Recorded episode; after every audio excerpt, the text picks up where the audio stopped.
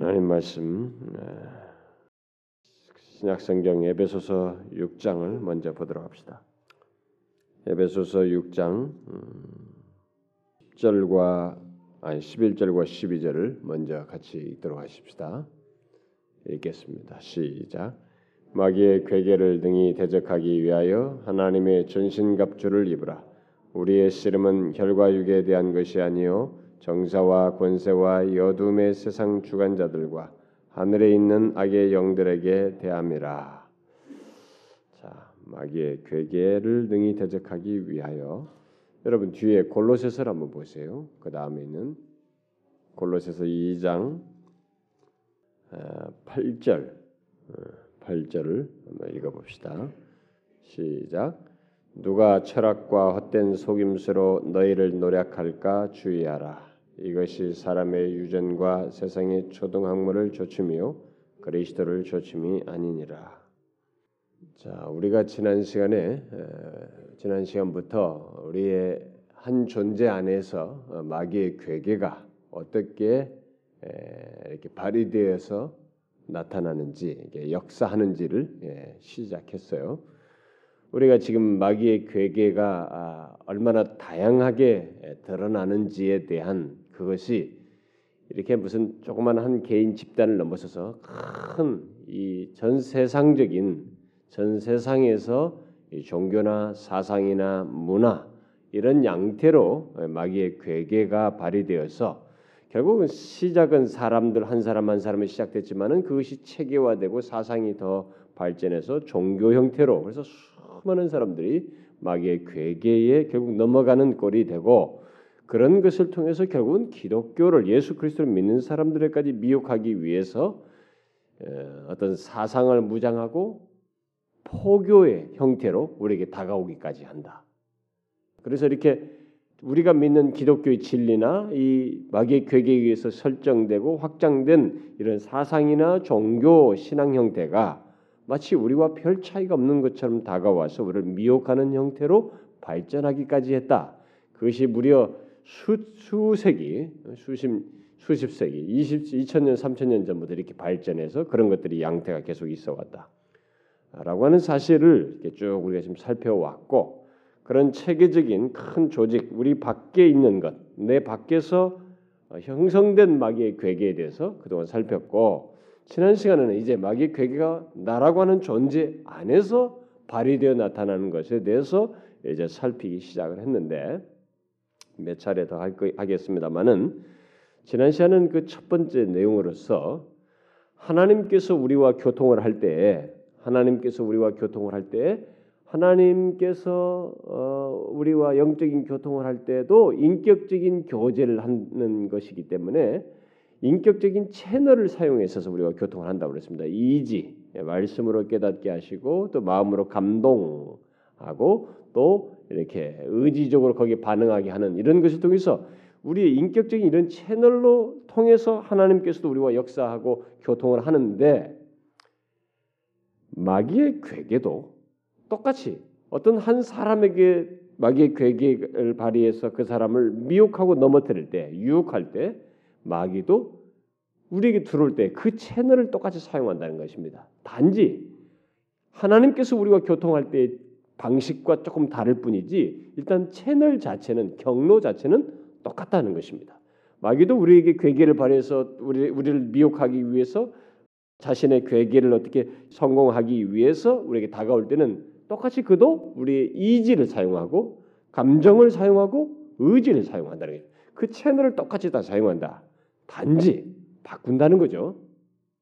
이것을 치우치게 하거나 균형을 상실케 하거나 한쪽으로 치우치게 하고 감정적으로 치우치게 하거나 뭐 이지로 치우치게 하거나 또 의지주의로 치우치게 하거나 이렇게 어딘가 치우치게 하고 또 이 채널 자체가 순서가 바뀌죠. 어, 나중에 가서 제가 다다음 시간 정도 얘기를 하겠습니다만은 다음 시간 정도로 대체적으로 이게 보통 하나님께서 우리에게 인격적인 교통을 할 때 이 이지와 감성과 의지라고 하는 채널을 사용하실 때에 하나님께서 우리에게 그 교통할 그 채널을 사용하셔서 교통하실 때에 일반적인 순서는 이지가 제일 먼저 옵니다. 그러니까 하나님의 대한 깨달음이 제일 먼저 와요. 바로 느낌부터 오지 않아요. 음? 만일 기독교의 신앙을 느낌부터 온다라고 하면은 다 이건 위험해요. 항상 하나님의 진리가 깨달음을 통해서 먼저 진리가 옳다 여기고 그것이 내게 감동으로 오는 것입니다. 그래서 하나님께서 하나님 자신이 성령께서 우리에게 말씀을 통해서 우리에게 감동하시고 역사하시는데 이 말씀은 깨달음을 주면서 동시에 이어서 감동을 준다 말이에요. 그래서 어떤 체험적인 양태를 띈다는 거죠. 그래서 그것이 나를 움직이게 하는 거예요. 감동에 그래서 또 행동으로 나아가는 거죠. 그래서 이런 순서로 가는 거죠. 그래서 하나님께서 태초에도 아담에게 얘기할 때 아담아 이렇게 말씀하신 거죠. 예, 그래서 아담이 그것을 듣는 거죠. 깨닫는 것이죠. 하나님의 말씀을 듣고 이지적으로 먼저 듣는 것입니다. 그것을 네 하나님이 선한 뜻으로 자기도 마음이 듣고 마음으로 좋게 여기는 것이죠. 예, 감동. 그러고 나서 그것을 그대로 행동으로 하는 것입니다. 그런데 마귀가 딱 들어올 때도 들어왔습니다. 들어왔을 때 호소를 하지만 어디에 더 비중을 두고 호소를 하냐면은 야 봐라 보암직도 하잖아. 먹음직스럽지. 이지를 사용하기도 하지만은 어디를 더 비중을 두고 부각시키냐면 네 하고 싶은 것, 음? 감정을 부각시켰네요. 그래서 이게 타락의 이제 타락과 함께 인간에게 생긴 아주 이제 마귀가 사람들과 교통하는 데서 가장 보편적인 성공 사례가 제가 다음 시간에 얘기할 걸 미리 서론 얘기하면서 또, 또 꺼내고 있습니다만은 네 하고 싶은 걸 하라는 거죠. 그래서 여러분 이 세상은 모든 사람들이 가만히 삶의 방식을 보게 되면 하고 싶은 것을 합니다. 이게 옳으냐 진리냐를 따라서 하기보다 네가 원하면 해라. 네 하고 싶으면 해. 네가 사랑하면 해라 말이지. 끝없이 감정적인 감정이 자극을 줘서 합니다. 그러니까 이게 마귀가 역사하는 방식이에요. 그래서 인간이 나중에 거듭나고 나면 다시 거듭나면 예수를 믿고 나서 우리가 새로운 피조물이다. 새로운 피조물이 된다면 어떻게 돼요? 순서로 다시 돌아가는 것입니다. 그래서 누구든지 거듭난 사람은 그 사람이 거듭난 다음에도 마귀에게 의해서 이것이 순서가 바뀌면서 미혹되는 일이 있지만은 일단은 돌아간단 말이죠. 어떻게 돌아갑니까? 하나님의 진리 이게 옳으냐, 하나님께서 기뻐하시느냐, 거룩하냐 이것에 의해서 지배를 받지 내가 하고 싶은 것에 서 지배받지 않는다는 거예요. 이게 거듭난 사람이에요. 그런데 예수를 믿고 난 다음에 거듭난 사람들에게도 이제 요게 마귀가 써먹는 것이야. 야, 너 하고 싶은데 해라. 네가 원하면 하면 돼. 자꾸 그쪽을 부추기는 거죠. 마귀는 이렇게 우리의 이지의 채널을 사용하긴 하지만 똑같이 그 채널을 이용하지만 이걸 혼돈시킨단 말이에요. 혼돈시키고 순서를 뒤바꾸고 감정적인 것을 더 비중을 두게 하고 균형을 잃게 함으로써 오해를 넘어뜨린다. 그 괴계를 성공시킨다는 것입니다. 그래서 제가 지난 시간에 그 총, 이, 이것을 먼저 개론적으로 이, 우리 자신 안에서 역사되는 마귀 괴계를 말하기 위해서 개론적으로 얘기를 했습니다. 마귀가 사람이 가진 인격의 요소인 지성과 감정과 의지의 균형을 잃도록 예, 괴계를 발휘함으로써 이게 미혹한다. 음? 사실을 얘기했어요. 그래서 어떤 사람은 어, 이제 그게 이제 보편적 제가 아까 말한 것은 보편적으로 그렇게 역사하는 것인데 이제 이것을 예수를 믿는 사람을 타겟으로 했을 때 마귀의 괴계가 이 인격의 채널 세 채널을 마귀가 이, 이 믿는 자의 그 세 가지 인격 채널 괴계를 발휘할 때 어떤 식으로 하느냐? 우리가 서론에서 이 얘기를 했습니다. 이 마귀의 괴계를 얘기할 때 제가 마귀는 사단은 자신의 모든 공격, 괴계의 목적 이런 것들을 자기 나름대로 뭔가를 악한 괴계를 발휘할 때 그 모든 타겟과 목적은 유일한 방향성을 가지고 있다 그랬습니다. 그것은 바로 크리스천이에요. 교회예요. 기독교입니다. non-Christian과 이 모든 것은 오히려 그의 정사와 권세 아래 있기 때문에 크게 문제될 것이 없어요. 오히려 거기서 누구에게 복음 전도를 받아서 넘어뜨리는 자들을 오히려 강한 자로 비유했듯이 데려가지 않도록 다시 미혹하고 붙드는 것이 있겠으나 일단 그의 모든 그 악한 궤계의 타겟은 크리스천이란 말이에요. 그러다 보니까 이제 크리스천들을 넘어뜨리기 위해서 마귀가 올 때도 어떤 식으로 오느냐? 바로 인격의 이 채널을 통해서 온단 말입니다. 이지를 사용하고 감정을 사용하고 의지를 사용해요. 그럼 어떤 식으로? 예를 들어서 이지를 사용한다. 믿는 자의 이지를 사용해서 그 자신의 계획을 성공시킨다. 넘어뜨린다. 라고 어떻게 해요? 지성주의로 빠지게 하는 것입니다.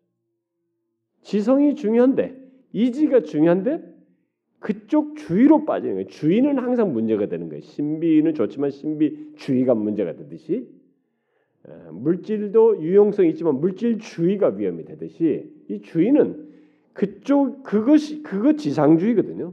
그것이 전부인 거예요.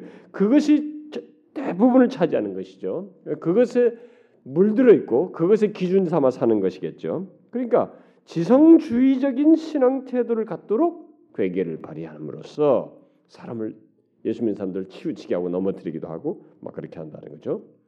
또 어떤 사람은 이 감정주의로 빠지게 기독교 안에는요. 이 감정주의에 빠져 신앙생활하는 사람들이 얼마나 많은지 몰라요. 정말로 이 깨달음과 하나님의 진리에 견고히 기초해서 정말 진득하게 그것에 의해서 마음에 감동되는 거야. 감정주의에 빠져. 그래서 체험주의에 빠지고 그렇게 갖도록 미혹하는 거죠. 또 마귀는 어떤 사람들에게 행동주의에 빠지. 그러니까 의지만 있으면 된다 말이지. 결국 뭐 믿고 뭐 해도 결국 행동이 없으면 뭐가 있느냐 그래서 해야 된다. 나가자. 어, 그래서 이 행동주의에 빠지게 함으로써 넘어뜨린다는 거죠. 그래서 하나님께 대한 바른 신앙을 갖지 못하도록 어떤 식으로든 미혹하는 거예요. 예, 그게 그의 괴계입니다. 자, 이 세 가지 이지와 감성과 의지라고 하는 이 경로를 통해서 그리스도인들을 미혹하는 마귀의 괴계를 이제 좀 더 구체적으로 세부적으로 나누어서 주로 이제 이지를 통해서 오는 것을 좀 더 구체적으로 이제 오늘 제가 좀 언급을 하고 싶습니다. 오늘은 어, 이세 가지를 얘기인데 먼저 오늘은 이제 마귀의 괴계가 우리들이 이, 이 이지를 지성을 경로로 해서 이 채널을 통해서 넘어뜨리는 그 발휘되는 괴계를 어, 한번 살펴보자는 것입니다. 자, 어, 여러분들이 이제 성경을 보면 어, 마귀가 그리스도인들 가운데서 지성을 채널로 해서 통로로 해서 사람들을 공격하고 넘어뜨렸던 그런 사례들을 얼마든지 찾아볼 수 있어요. 뭐 굉장히 많습니다. 그래서 사람들로 하여금 균형을 잃게 하고 넘어뜨리게 하는 내용들이 많은데 오늘 제가 한 구절 읽었던 것이 바로 먼저 읽었던 게 그거예요. 골로새서 2장 8절 말씀에 바로 이 골로새 교회 성도들에게도 마귀의 괴계가 있었던 것입니다. 마귀의 공격이 있었는데 그들이 보니까 철학과 헛된 속임수에 빠졌던 것입니다. 이것으로 인해서 넘어졌던 것이에요. 그러니까 그들 가운데는 분명히 복음을 듣고 바울을 통해서 복음을 듣고 복음에 얼마나 생명력인 것과 구체적인 메시지를 다 들었어요. 들음에도 불구하고 이 철학적인 성격을 띠고 다가오는 이 내용을 들었을 때 그들은 거기에 솔깃했습니다. 넘어갔어요. 그것이 마치 수준 높은 것처럼 생각했습니다. 그 바울은 오히려 그 초등 학문이다. 진정한 모든 것에 최상위는 이 하나님의 영적인 세, 영원하신 분에 대한 이해를 갖는 것이 모든 것의 최상의 학문이고 최고로 높은 이지, 아니 우리의 이 인격적인 존재, 나의 존재가 모든 경험과 지식을 통해서 최고의 경지는 결국 영원하신 하나님의 세계를 이 진리와 복음을 아는 것인데 이 바보 같은 것, 이 사람들이 오히려 이 세상에서 뭐 학문적이다고 하고 조금 이게 철학적인 그게 마치 최고인 줄 알면서 그런 것에 솔깃해 복음을 들은, 들었음에도 불구하고 솔깃했던 거예요. 그래서 그것을 가리켜서 이 철학과 속임수의 헛된 속임을 넘어가는 그들을 지적하면 그게 오히려 초등학문이다. 오히려 여러분 이 세상에서 아무리 탁월해도 그것은 하나님의 관점에서는 정말 초등학문 수준인 것이에요. 그래서 철학과 헛된 속임수라는 것을 말, 말을 하고 있어요.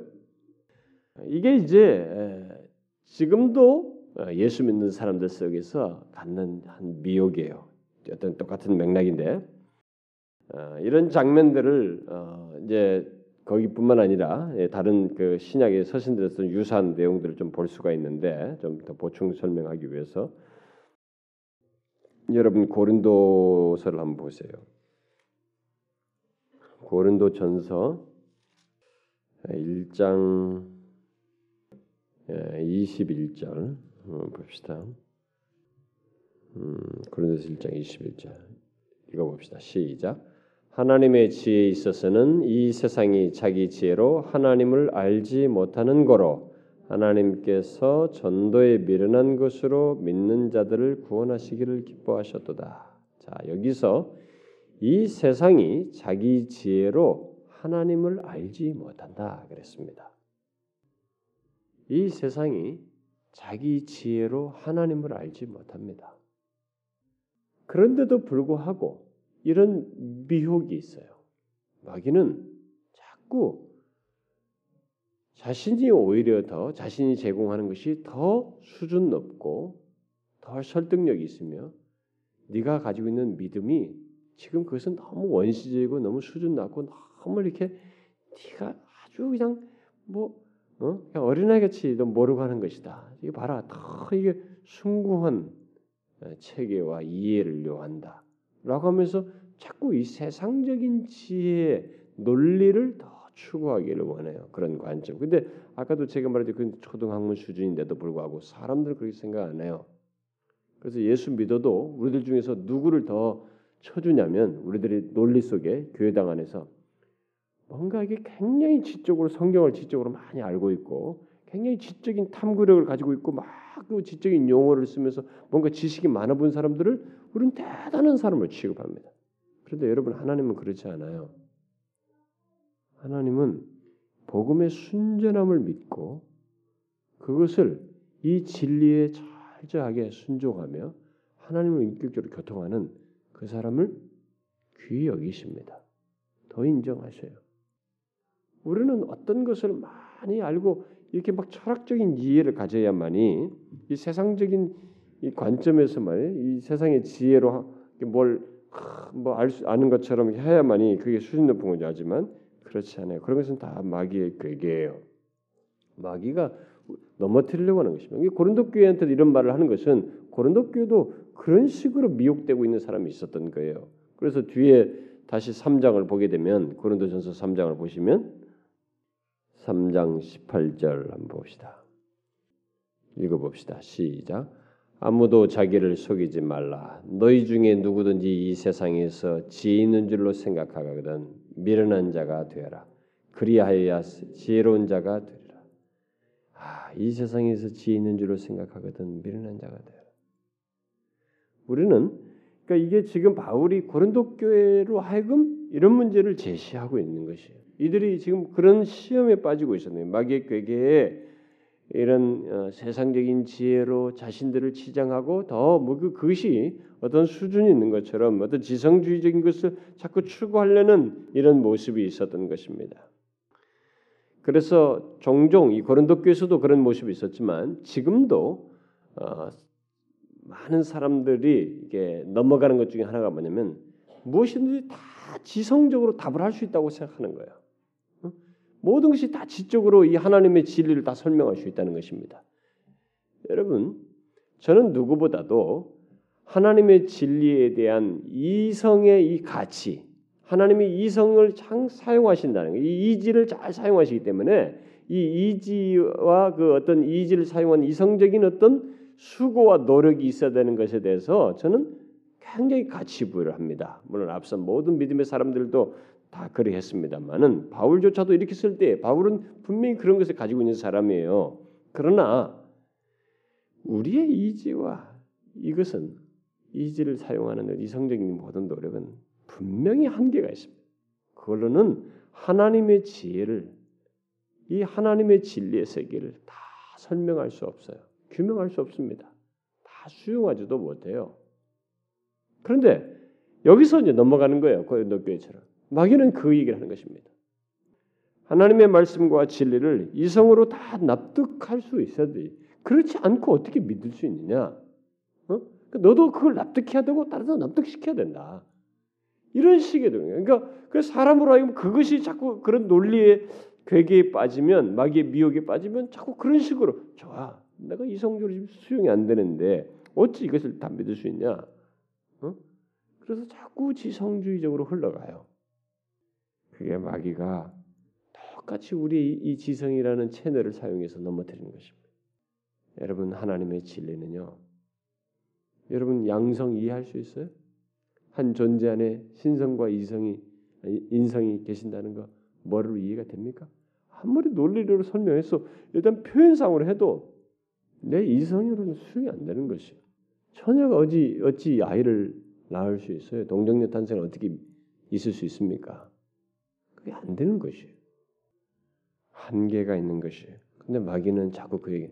그래서 18세기 고등 비평자 고등 비평이 일어났을 때 성경을 비평하기 시작할 때 이들이 다 마귀의 괴기에 넘어가는 것입니다. 이성적으로 납득되지 않는 것을 이건 신화적으로 해석하는 거예요. 신화로 보자는 거예요. 응? 그리고 다 빼내는 것이. 그게 똑똑한 것 같지만 결국 세상 학문, 초등 학문, 세상의 지혜로 하나님의 것을 이해하려고 했던 시도밖에 아닌 것입니다. 이미 하나님께서 밝힌 사실이에요. 지성주의로 넘어간 것입니다. 마귀 괴기에 넘어간 것이죠. 그래서 마귀는 자주 그런 얘기를 합니다. 우리들에게 넘어뜨릴 때 이 지성 경로에서 우리 미혹할 때 네가 알고 있는 성경 지식, 네가 받아들인 성경 지식은 뭔가 더 보충돼야 된다. 그건 뭔가 거기에 더 설명이 필요하고 설명이 더 첨가되어서 뭔가 더 있지 않으면 그것은 사실성이 없는 것이다. 그래서 그렇게 하면 믿으면 네가 잘못 믿는 것이야. 라고는 이 교묘한 이 미혹을 생각을 우리 속에 불어넣습니다. 그래서 사람들이 넘어가요. 자꾸 성경을 지성적 추구만 하게 됩니다. 하나님의 말씀을 여러분 그거 모르시나요? 여러분도 아시죠? 이게요. 기독교 안에 들어와서 신앙생활하면서 성경을 어느 순서를 막 배우다가 지성적인 축으로 자꾸 흘러가는 성향이 있을 수 있습니다. 그 유혹은 아주 강렬해요. 실제로 많은 사람들이 넘어갑니다. 그러니까 요즘 우리나라 이제 1980년대부터 성경 공부가 막 붐이 일어났거든요. 1980년대, 뭐 80년생 초기인 사람들은 뭐 잘 모르시죠. 예, 제가 이게 교회 이게 우리 흐름에서 볼 때 80년대부터 성경 공부가 서서히 부각되기 시작했습니다. 그때부터 우리나라가 그 이전에 산기도 다니면서 너무 감정적으로 막 치우치고 감정주의로 막 하니까 막 은사체험 이런 게 치니까 그것에 반발로서 이게 어, 젊은층 목사들 지금은 다 이제 노장들이 됐습니다만 그들을 중심으로 성경 공부가 막 일어나고 선교 단체가 뭐 이런 거 하고 막 그랬습니다. 그런데 지금 어떻게 됐어요? 거기서부터 발전하기 시작가지고 지금 한 20년 넘지 지나가지고 지금은 이제 뭐 이 성경 공부를 무슨 뭐, 뭐 스타디 하듯이 합니다. 무슨 뭐 공부하듯이. 영혼의 생명의 양식이 아니라 이게 막 지성적인 만족을 주는 거 가지고 요즘은 너무 거들먹거리는 사람들이 많아. 성경 가지고 거들먹거려. 막 그거 어쩌고 저쩌고 뭐그 아, 말씀은 뭐죠. 요즘은 한국 교회 안에요. 성경 가지고 하나님 말씀 갖고 아는 체하는 사람들이 얼마나 많은지 모릅니다. 우리가 지금 아주 잘못하는 거 이게 다 마귀의 괴기 산물이에요. 아, 우리들이 너무 거들먹거려요. 뭐 개나 소나 진짜 뭐 성경 다 해석하는 줄 알아요. 우리가 물론 성령의 감동에 의해서 다 우리 이 성경을 이해할 수 있고 깨닫게 할 수 있습니다. 그런데 이제는 누구나 다 아 그거 뭐 이거 저, 저 너무 쉽게 탁탁탁탁 건드려요. 마치 무슨 도마에서 무슨 칼치기 하듯이 어그 뻔하다. 여러분 그게 다 마귀의 괴계 산물이에요. 요즘 우리가 성경을 뭐 거의 무슨 무슨 큐티 한답시고 무슨 뭐 여기서 뭐 명령 닫아라 뭐 찾아라 뭐 찾아 답답해 뭐 이게 그래서 거의 생명의 양식에 감동과 하나님과의 교통 성령께서 하시는 모든 이 역사 차원이 아니라 지적인 만족이 편중 만족으로 편중돼 있어요. 치우쳐 있어요. 물론 그런 것조차도 안 하는 이런 말 들으면 아 그럼 내가 안 하길 잘했구나 안 하는 사람은 또 더 문제죠. 뭘 하나 말하면 꼭 한쪽으로 치우치니까 제가 더 붙이는 거예요. 어쨌든 우리가 지금 그렇게 치우쳤어요. 아주 많은 사람들이 성경을 가지고 난, 난도질하고 장난치고 있습니다. 이 개신교는 특별히 성경에 대해서 얼마든지 하나님과 직접적인 관계에서 개인적으로 감동되고 해석할 수 있도록 이게 해석한다기보다는 그 개인적으로 누릴 수 있기 때문에 카톨릭은 해석권이 신부들이나 성직자이겠지만은 우리는 그렇기 때문에 우리들은 거기 있어서 너무 이제 막 사단이 우리를 휘젓는 거예요. 우리는 가지고 이 개신교 이름을 달고 있는 사람들 사이에서 성경 하나님 말씀과 관련해서 이지의 잘못 오용과 관련해서 빗나가는 사례가 너무 많습니다. 우리는 그래서 자꾸 성경에다 뭘 다 붙이고 말이 뭔가 좀 더 있지 않으면 뭐 불, 음, 음, 확신할 수 없고 만족할 수 없는 것처럼 얘기하네요. 그래서 바울이 당시에도 보면은 당시에 예, 말씀을 전하는 사, 어, 일을 했던 디모데에게 그런 것을 많이 경고를 하죠. 디모데에게도 그런 것을 경각심을 주는 말을 하는데 여러분 한번 디모세를 디모데서를 한번 보세요. 디모데서 6장 디모데 전서 6장 20절 한번 읽어봅시다. 시작. 디모데야 내게 부탁한 것을 지키고 거짓되이 일컫는 지식에 망령되고 헛한 헛 말과 변론을 피하라. 여기 보니까 내가 부탁한 것은 아무래도 복음이겠죠. 예, 줄여서 말하면 복음 그에게 전한 그 전하라고 준 그런 말씀이겠죠. 근데 거기 보니까 거짓되이 일컫는 지식에 망령되고 한 말과 이렇게 그 당시에도 그런 변론들을 하면서 그런 쓸데없는 얘기가 근데 이게요 기독교 안에 들어왔던 거예요.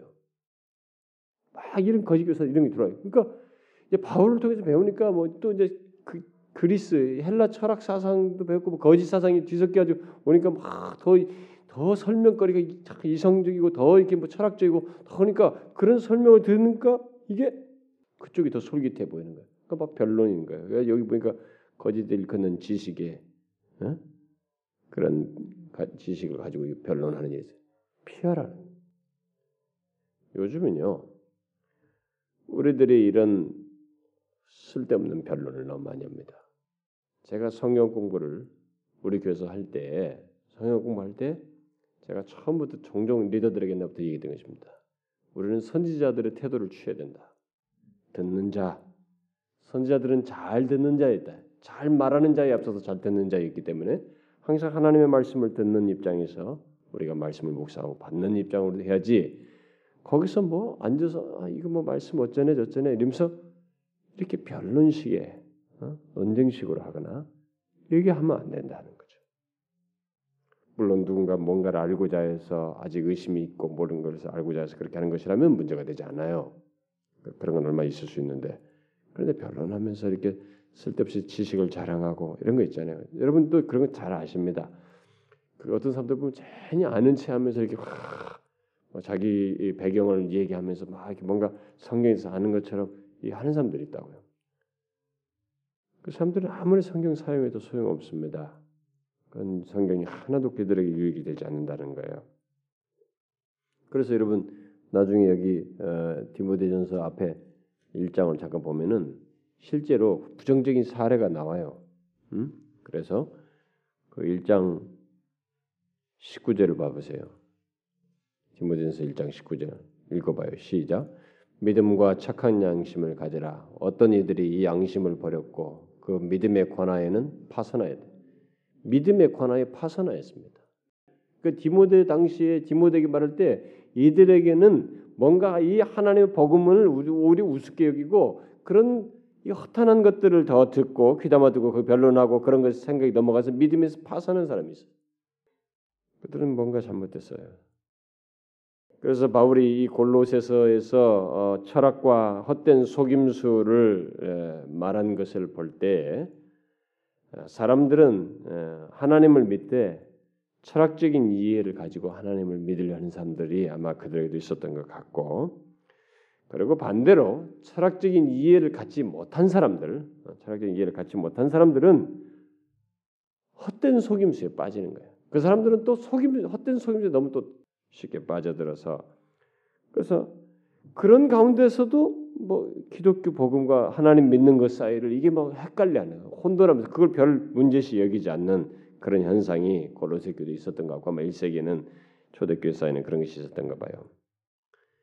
그러니까 여러분 사람이 한쪽으로 지성적인 추구를 하는 사람은 그쪽으로 가면서 또 지, 지적인 것에 빠져들어 버리고 또 그런 것이 좀 못 쫓아오는 사람들은 쉽게 속여 잘못 속임을 잘 당해. 음? 그리고 또 나중에 살피겠습니다만은 감정적으로 흘러가거나 뭔가 자기를 만족시키는 채널을 찾아요 인간이. 그러니까 사단은 거기 참 잘 움직이는 거예요. 그래서 상당히 지적인 능력이 있고 탁월한 사람들은 지적으로 그 욕구를 가진 사람들은 또 그것을 통해서 넘어가요. 어? 그런 거다. 근데 어떤 사람들은 그게 안 되니까 자기를 뭔가 채울 요소를 찾거든요. 그런 사람들은 뭐냐? 감정적으로 가거나 체험적으로 가거나 뭐 어떤 식으로 그쪽으로 자꾸 흘러요. 그 사람들 또 속임 헛된 속임수에 넘어간다고. 이런 일이 있단 말이에요. 그 지금도요. 사람마다 보면은 다 어떻게 넘어가는 골이 있어요. 그 사람은 그쪽으로는 정말 잘 넘어가. 감정적인 것에 너무 잘 넘어가. 또이 사람은 너무 이지적인 것에 지적인 것을 자기는 잘난다고 하지만 결국 그쪽으로 넘어가 넘어진 셈이 돼버리고 어떤 사람은 막 아, 두말할 거 없습니다. 그런 해야 됩니다. 아, 그 굉장히 열심히 있지만은 그쪽이 또 치우쳐 있어. 또 그거 없는 사람은 다 아니야. 이렇게 마귀는 뭐 철학으로 안 되면 헛된 속임수를 써서라도 우리들을 넘어뜨리려고 괴기를 발휘해서 미혹한다는 거예요. 그래서 여러분 이 철학적인 것과 또또또 또, 또 다른 측면에서 우리가 다른 용어를 쓰면 철학 이런 이성적인 치우침과 또 다른 이게 신비주의적인 것 이런 것들이 이게 사실 약간의 비슷한 꼴을 가지면서도 서로 방향을 달리해서 사람들이 치우치게 되는 거예요. 응? 그래서 여러분 이적으로 추구하는 사람, 여러분 신비주의를 추구하는 것도 여러분 비슷한 겁니다. 신비주의라는 것도 결국 직접적인 지식을 추구하는 거거든요. 한, 무슨 어떤 신이든 뭐든 하나님이든 뭐든 간에 자신들 뭔가 그거 직접적인 만남, 직접적인 경험, 직접적인 지식을 추구하는 거예요. 그것도 그것도 결국은 또 다른 면에서 이성적인 체험적인 것 같지만 그래서 여러분이 오늘날의 현대판 이, 이 신비주의자들과 옛날에 그 굉장히 그, 그 신비주의자들 중에 이 관념적인 신비주의자들이 있었어요. 그런 사람들도 다 어떤 면에서는 우리나라에서도 직통파라는 것이 있었죠. 직통파 하나님부터 직접적인 뭘 받는다고 하는 사람들이 있었는데 그게 다 직접적인 지식을 추구하는 거예요. 마귀의 괴계가 미쳐서 넘어지는 거예요. 그게. 그리고 마귀는 음, 그리스도인의 지성을 공격할 때 지금까지 말한 것뿐만 아니라 그리스도인의 지성을 공격할 때 성경의 철학을 도입하고 뭐 첨가하는 괴계로부터 그걸 벗어나는 자들, 예, 철학적인 거 이런 것을 피하는 자들에게 다른 식으로 어, 또 이게 지적인 교만을 자극하는 방식을 통해서 사람을 넘어뜨립니다.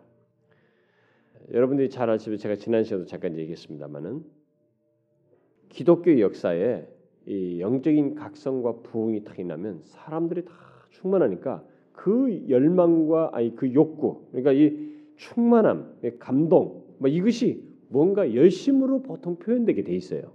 열심과 정열과 이렇게 막 하고자 하는 의욕과 이런 걸 표현됩니다. 그렇죠? 누구든지 여러분 하나님의 은혜가 좀 임하고 그에게 막 개인적인 영적인 각성이나 부흥이 난단 말이에요. 그러면 그 사람이 어떤 현상이 생깁니까? 주님께 더 열심히 하고 싶고 열심히 나오잖아요. 뭔가 이때 이 생겨나는 이 욕구가 잘 사용되어서 하나님의 진리를 알고 겸손히 막 하면 좋, 좋, 좋죠.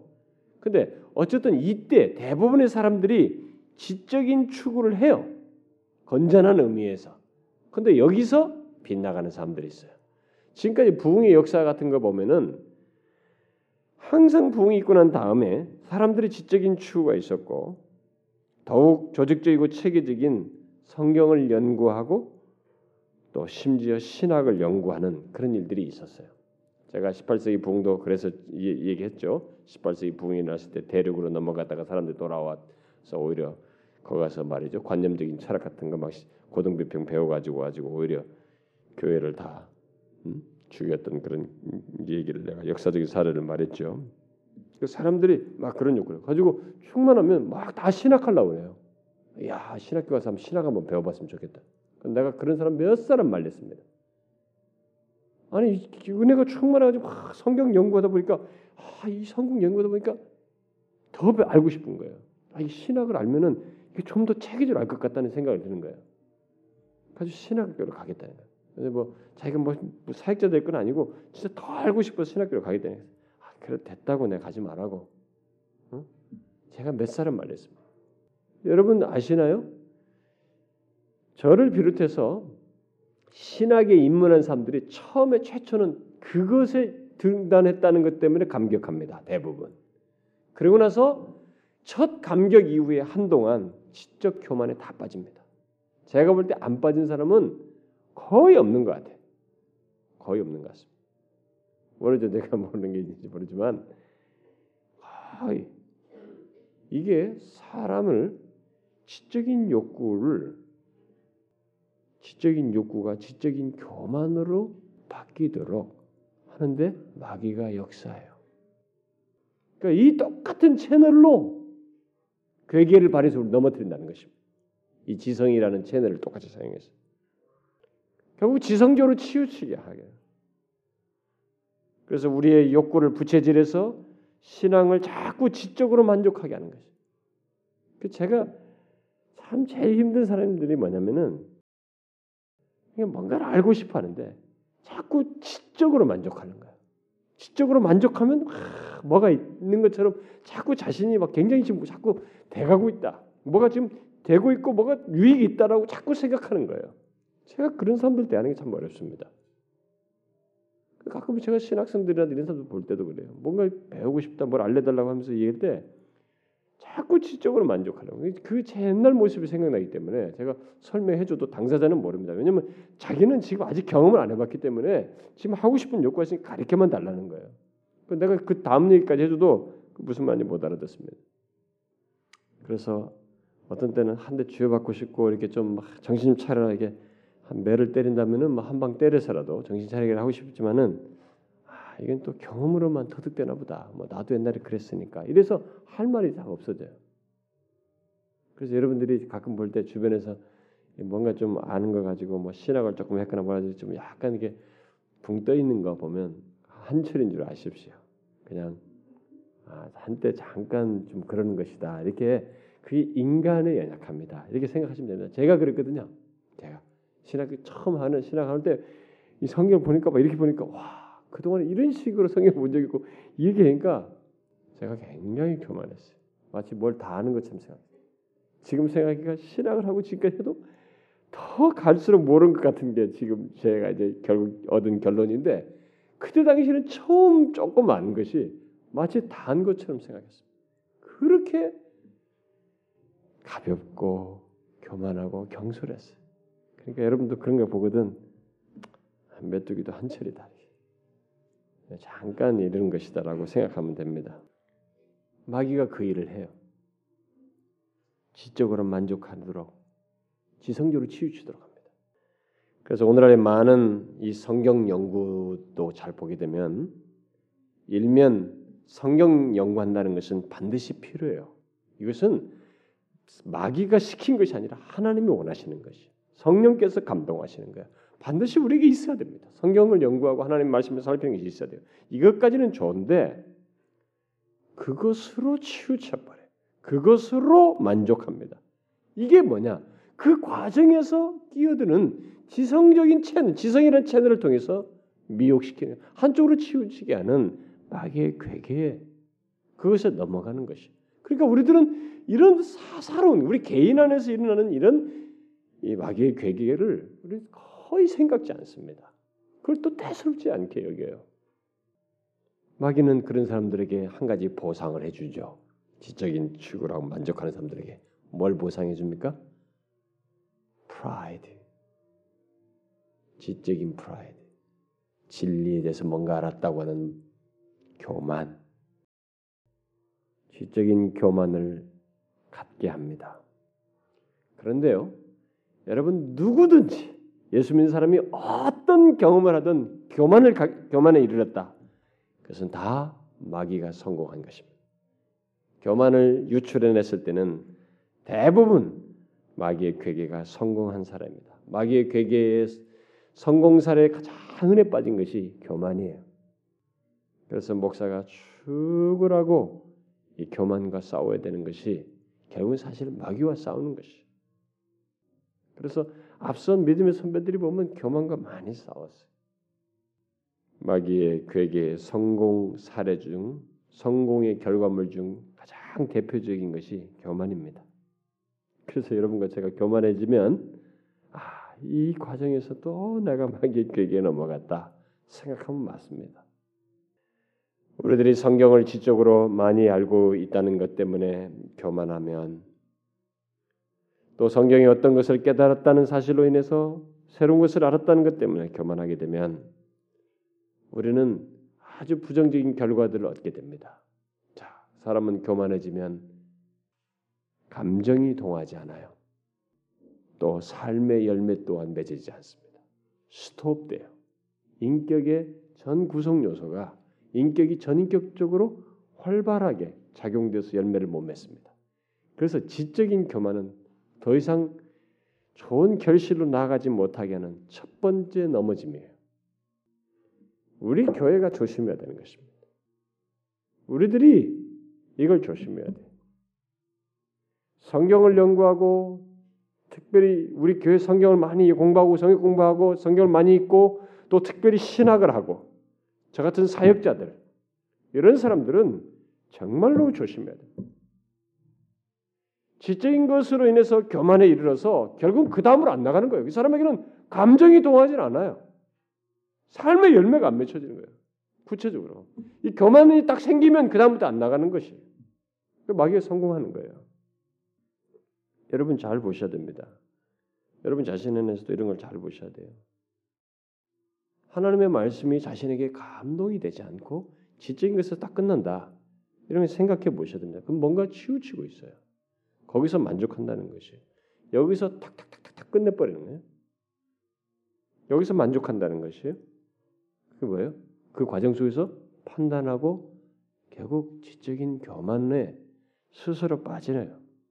다음으로 안 나갑니다. 마귀의 괴계에 넘어 마귀는 그것을 너무 잘해요. 똑같이 하나님의 백성들 예수 믿는 사람들을 공격하기 위해서 그 지성이라는 채널을 여기서 멈추는 사람은 이겨서 다 해버린 거예요. 거기서 교만에 빠지게 함으로써 딱 넘어지게 하는 것입니다. 더 진행되지 않게 한다. 오늘날 그리스도인 중에 성경을 마치 이게 공부 교재처럼 여기는 사람들이 있어요. 그러면서 공부하는 사람들이 있습니다. 그런 사람들은 대체적으로 마귀 괴에 넘어간 사람들이에요. 또 넘어가 있고 넘어가고 있고. 여러분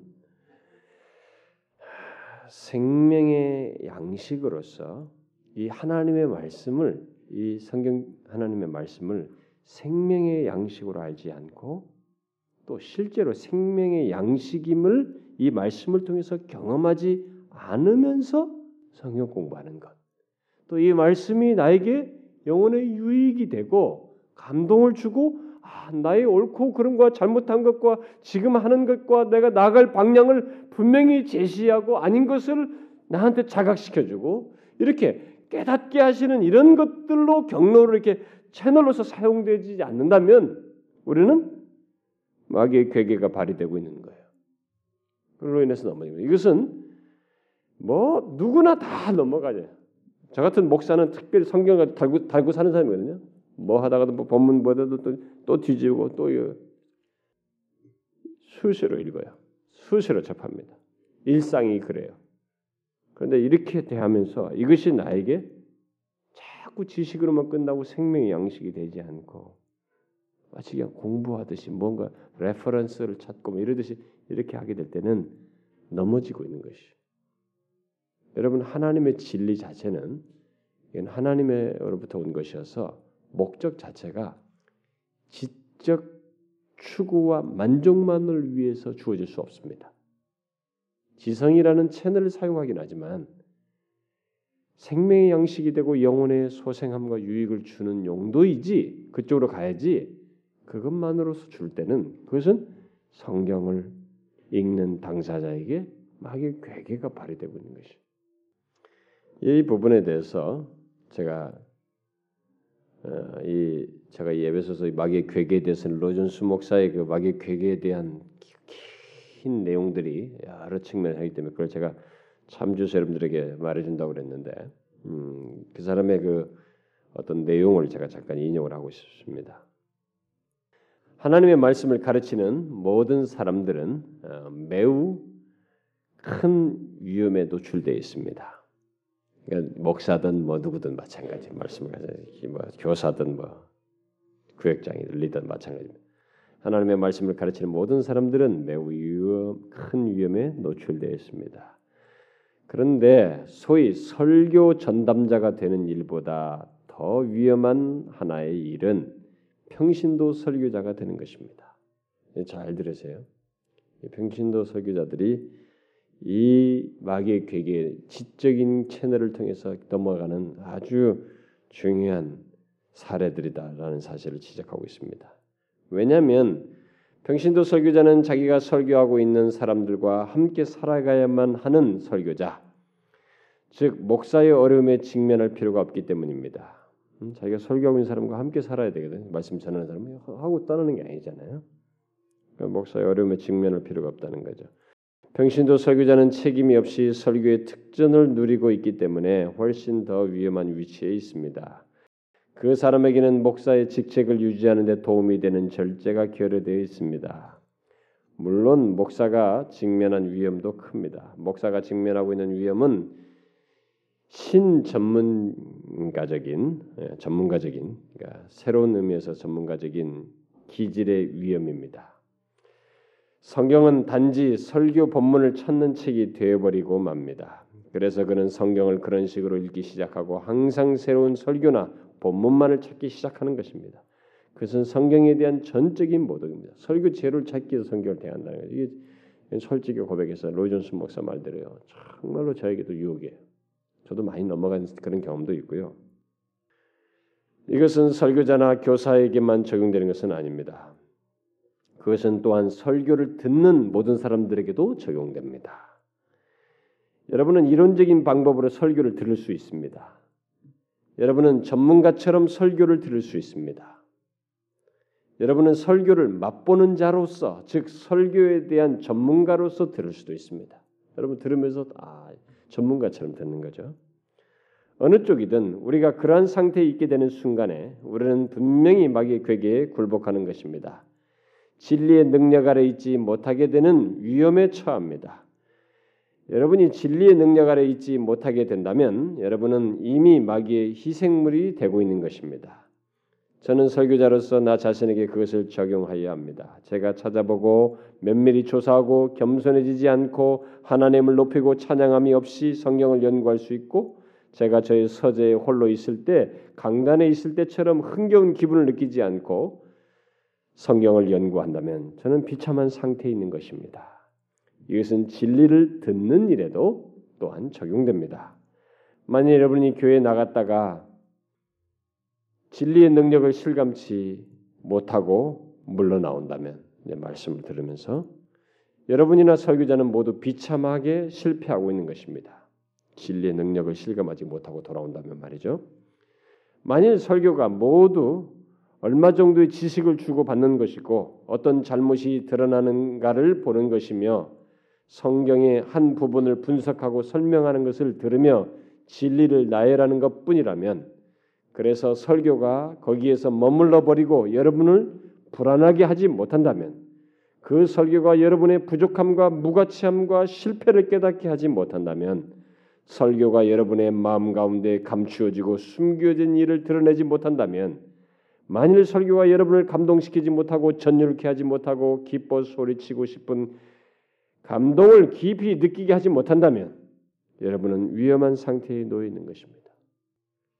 우리는 하나님 말씀을 통해서 마음에 이렇게 죄악들도 밝혀되고 감동도 입고 뭐 이것이 있어야지 그런 것은 어떤 측면에서는 그런 것도 하나도 없이 돌아간다면 우리 둘 다 잘못한다는 거예요. 설교자도 잘못하고 듣는 사람도 잘못하는.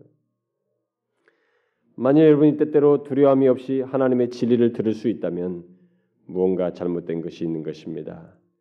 만일 여러분이 느낌이 없는 상태에 처해 있다면 여러분은 죄를 깨닫게 하시는 능력 아래 다시 엎드려야 하며 도대체 여러분이 그리스도인인가를 의심해 보아야 하는 것입니다. 만약 여러분이 성경의 진리를 손쉽고 편견이 없고 아주 객관적인 방법으로 다룰 수 있다면 그리고 나는 수년 전에 구원을 받았고 지금은 성경을 연구하는 사람이고 차원 높은 교리와 예언적인 문제에 관심을 가지고 있다고 말할 수 있다면 여러분은 기초를 다시 한번 조사해 보는 것이 좋을 것입니다. 왜냐하면 여러분의 영혼이 가장 위험한 상태에 처해 있기 때문입니다. 왜요? 마귀의 괴계로 말미암아서 이렇게 마귀는 우리의 지성을 사용해서 치우치게 그 채널을 통해서 잘못 사용하고 뭐 이런 경험들을 하게 합니다. 그래서 바울이 고린도전서 8장에서도 말하죠. 지식은 교만하게 한다. 그러니까 마귀는 이 성경 하나님의 말씀을 이렇게 자꾸 교만하게 하는 지식으로 지식적으로 사용하도록 예, 하는 것입니다. 그래서 고린도 교회는 그런 실수를 많이 했어요. 어, 소위 말하면 강한 형제가 어? 약한 형제를 알지 못하고 그가 뭔가 알지 못하고 이게 뭔가 깨닫지 못한다고 그래서 그를 무시하고 멸시하는 그런 일을 했던 것입니다. 그게 뭐예요? 잘못된 거예요. 이 지적인 것으로 채널로 와서 사람이 결국 교만해져 가지고 넘어진 거예요. 그 사람의 지적인 교만이 공동체를 상하게 한 것입니다. 치우친 거죠 한쪽으로. 그러므로 우리는 성경과 교리에 대한 지식으로 인해서 교만하게 되어지는 이 유혹, 이 무서운 유혹을 경계해야 됩니다. 이것은요, 제가 여러분들에게 성경의 어떤 교리 같은 거 이런 걸 체계적으로 가르친다든가 이런 거 할 때도 항상 경계하고 싶은 게 그거예요. 저는 우리 교회에서 처음에 신학의 책이라든가 이런 걸 다 우리 공부도 하고 그랬습니다만은 처음부터 제가 그 일부러 조금 그 어, 바로 교리서를 택하지 않고 이게 뭐 교리적인 책을 하자고 설교 형태로 했던 그 책을 택했던 이유가 다 그거였어요. 그나마 조금 덜 지적으로 추구하도록 하려고 교만하게 될까봐. 성경과 교리에 대한 지식으로 인해서 교만하게 되지는 일은 아주 흔한 것입니다. 저는요 여러분들에게 부탁하고 싶어요. 여러분들이 여기서 우리 같이 신앙생활하면서 진리를 조금 알고 뭔가 이제 뭐가 옳다 그러니 옳은 것과 그런 것에 대해서 제가 많이 한 편이에요. 우리 시대 흐름 때문에 경계하다시피 하니까 그런 걸 안다고 그래서 여러분이 뭔가를 안다고 생각하면 안 됩니다. 섰다고 생각하면 넘어지는 것이에요. 우리는 교만하면 안 됩니다. 그건 굉장히 무서운 유혹이에요. 지식이 교만을 낳아서 결국 스스로 넘어진 꼴이 됩니다. 마귀는 그걸로 우리를 넘어뜨려요. 마치 자기가 대단한 걸 아는 것처럼. 아, 제발 그러지 마세요. 제 고백을 항상 하지만은 저는 신학을 11년 했어요. 진짜로 지금도 하나님의 진리 앞에서 모른다라고 하고 싶을 정도예요. 그게 생생되고 거짓말하고 막 교만한 채 아니 겸손한 채 안에 뭐 이게 아니고 진짜예요. 진짜입니다. 바울이 그런 말을 했습니다. 마땅히 알 것을 알지 못한다. 교만한 자들은 마땅히 알 것을 알지 못합니다. 우리가 아무리 성경을 알아도 이 지식으로 이런 교리와 성경 지식 많이 알아도 이 모든 것을 통해서 마땅히 알아야 할 것이 있어요. 그 내용은 여러 가지로 묘사될 수 있겠습니다만 가장 중요한 것을 묘사하자면은 예수 그리스도의 인격이에요. 그 인격을 생생하게 하는 것입니다. 그게 정작 이 모든 성경 지식과 진리를 알면서 마땅히 알아야 할 것이에요. 그리고 예수 그리스도의 인격을 진실로 알고 생생하게 경험적으로 아는 사람이라면 여러분 교만해질 수 없습니다. 교만해질 수 없어요. 그러니까 뭔가 이 성경을 알면서도 교만한 사람들은 마땅히 알아야 할 것을 모르고 있는 것이 정작 핵심을 모르고 있는 것입니다. 그런 이런 이유 때문에 마귀가 이 지성을 통해서 한쪽으로 치우쳐 마땅히 알 것을 알지 못하면서 다 지적으로 만족하게 하면서 넘어뜨리는 것입니다. 또 마귀가 이 지적인 것을 통해서 넘어뜨릴 때 우리 괴계를 발해서 넘어뜨릴 때 하는 것 중에 하나는 뭐냐면은 진리 한 면만 자꾸 집착하고 사로잡 진리 한 면에 사로잡히는 것이에요. 그런 위험에 빠지도록 하는 것입니다. 그래서 마치 어느 한뭐 하나 어떤 한 사실, 어떤 진리 막 자기는 막 다른 건 다 몰라도 난 이거 이것만 알아. 그것만 붙드는 거야. 내가 지금까지 알고 배운 것 중에 그거 있어. 그것만이야. 그리고 어떤 사람도 좀 제대로 그래도 성경 교회에서 배운 사람들 중에도 보면은 목사들도 마찬가지예요, 여러분. 제가 이 참 목회자들의 책이라든가 이때 볼때 설교들 들을 때 어떤 사람은 죽으라고 칭의에만 집착해. 하나님의 의롭다 하셨다는 이 은혜 거기에 너무 집착해요. 성도들도 그렇고 그게 아닌 것이에요. 또 어떤 사람 또 너무 성화에만 집착해. 성화만 얘기한다.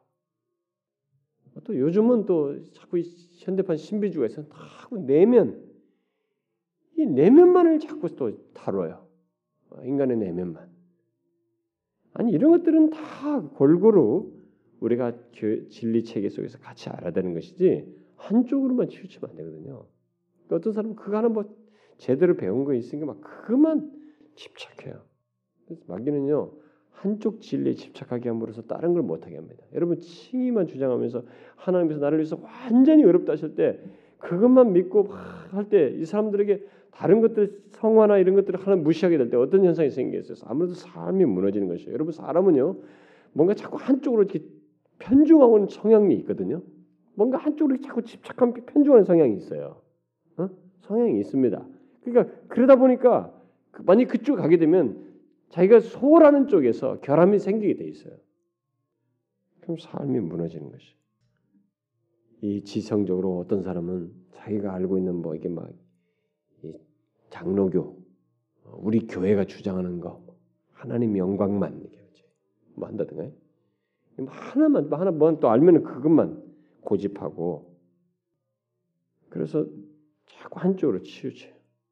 그리고 실제로 역사를 보게 되면 또 경험하다 보면 여러분도 개인의 경험 속에 거예요. 나는 옛날에 예수 믿다가 나 이런 거 몰랐는데 와 이런 거 이제 알게 됐구나. 이쪽으로 확 치우쳐요. 응? 그러니까 어떤 과거의 경험에 대한 반동으로 뭐 어떤 쪽으로 가요 사람들이. 응? 우리 한국 교회도 그렇죠. 옛날에 은사 뭐 막 체험하다 보니까 이제 지성주의적으로 왔죠 성경 공부로.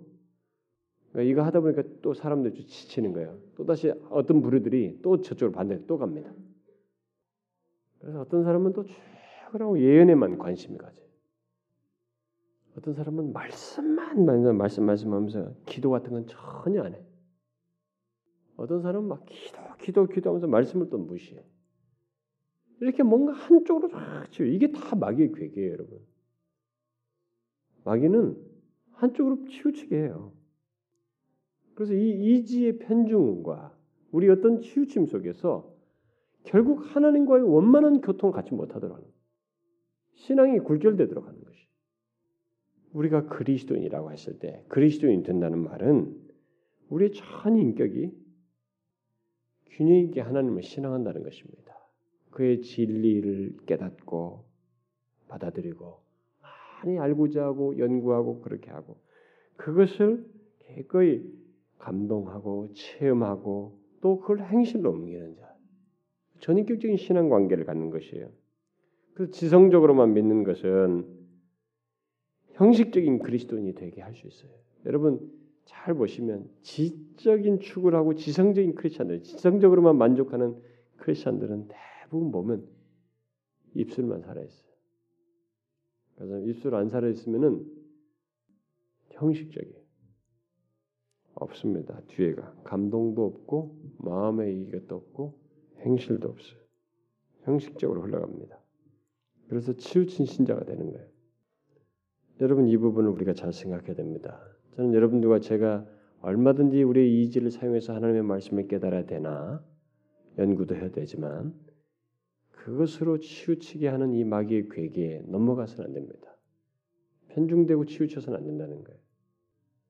다음 시간 다음 시간 계속 제가 감성이 치우치는 요소 그 거기에 발휘되는 마귀의 괴계 의지에 편중되기는 마귀의 괴계를 제가 다 살피겠습니다만 예수 믿는 사람들이 이런 거 생각 안 합니다.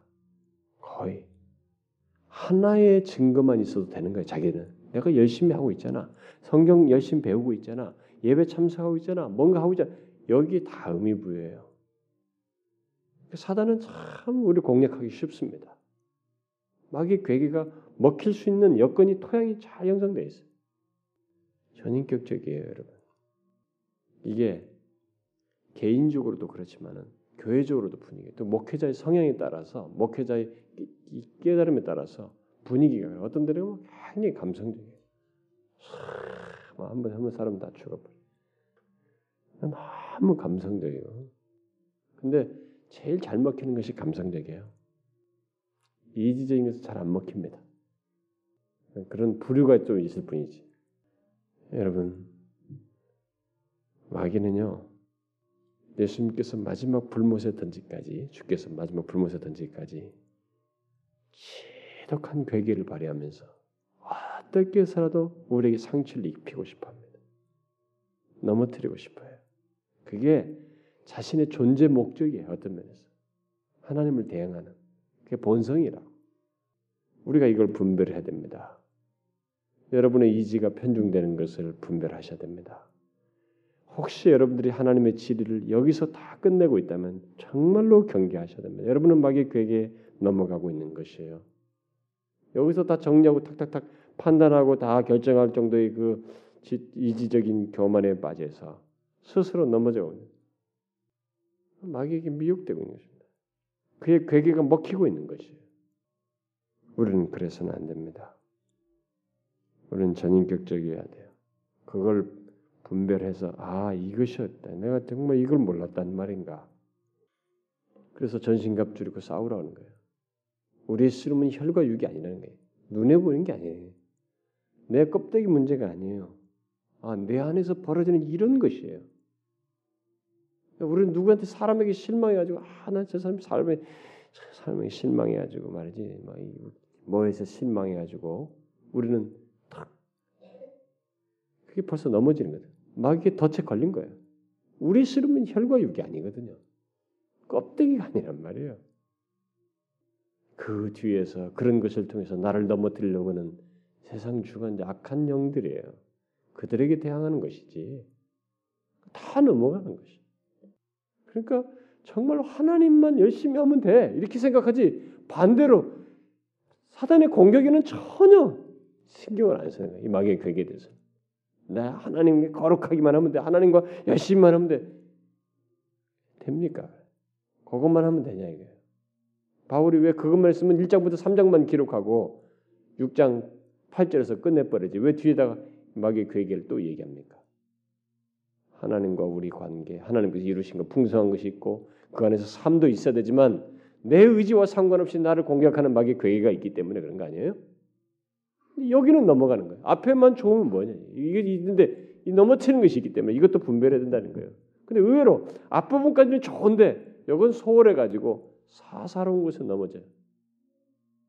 괴계에 넘어져요. 그래가지고 하나님 앞에서 주니까 그 감격 그, 그 엄청난 가치가 아무것도 효력을 못 발휘해. 별로 가치가 없어요. 그 사람. 그 사람 움직이는 힘이 안 돼 버려요. 그 마귀의 괴계에 넘어가죠. 혈과 육의 전부로 보니까 악한 영에 대항할 줄 모르니까 얼마나 어리석은지 몰라요. 우리는 이 이지를 통해서 오는 이런 것들 분별해서 대수롭게 하면 안 돼요. 대항하는 것입니다. 지금 전해지는 이런 말씀의 분별을 통해서 말씀의 검으로 분별하여 대항해야 됩니다. 기도함으로 구원을 얻어야 기도함으로써 힘을 얻어야 되고 주 안에서와 그 힘의 능력으로 강건해져야 된다 그러는데 그렇습니다. 그리고 전신갑주의 도구들로 우리 자신들을 더 무장해야 돼요. 그랬으면은 아니다. 이제는 내가 이것이 부족했구나. 이 여기서 끝냈구나. 그것을 회개하고 하나님 내 그러지 않기를 원하고 나를 도와달라고 구할 뿐만 아니라 여러분들이 하나님 앞에 무릎을 꿇을 수도 있어야죠. 기도할 수도 있어야 돼요. 요즘 신자들은요 어느 정도냐면 마귀의 괴계를 정식으로 인정해줘요. 아, 그것을 대수롭지 않게 스스로 수용해버려요. 내가 하나님 말씀은 다 좋은데요. 그래 다 깨닫고 좋습니다. 근데 저는 기도가 하기 싫어요. 기도가 안 됩니다.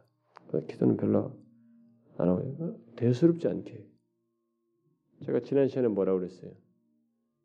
마귀가 왜 우리를 이 자기의 괴계가 먹히지 않도록 하기 위해서 하는 네 가지 중에 하나가 뭐라고 그랬어요? 그 성경을 뭐랬어요? 깨있지 못하게 하는 것. 말씀, 기도, 믿음 위에 섰는가를 보는 것. 이걸 못하게 하는 거예요. 이걸 못하게 해야만이 자기 괴계가 성공하거든. 그래서 이 네 가지 문제가 생긴 사람들은 대부분 넘어가 버리는 거야 마귀의 괴계에. 깨있지 못한 사람, 마귀의 괴계 밥에 괴계가 쉽게 어필된다고. 말씀이 없는 사람, 말씀과 멀어진 사람 대부분 넘어가죠. 기도가 없는 사람 얼마나 쉽습니까? 자기 힘으로 하려고 하는데 거기다 또 뭐 돈만 달아주면 되는 것이에요. 자신이 믿음에 있는가를 보지 않고 아무거나 줬는 사람은 얼마나 쉬워요. 그래서 이 네 가지를 못하도록 마귀가 먼저 제일 먼저 선수 친다 그랬잖아요. 결국 그것은 해결책이기도 한 것이에요. 그래서 전신갑주 안에 포함되는 것들이 결국 그게 다.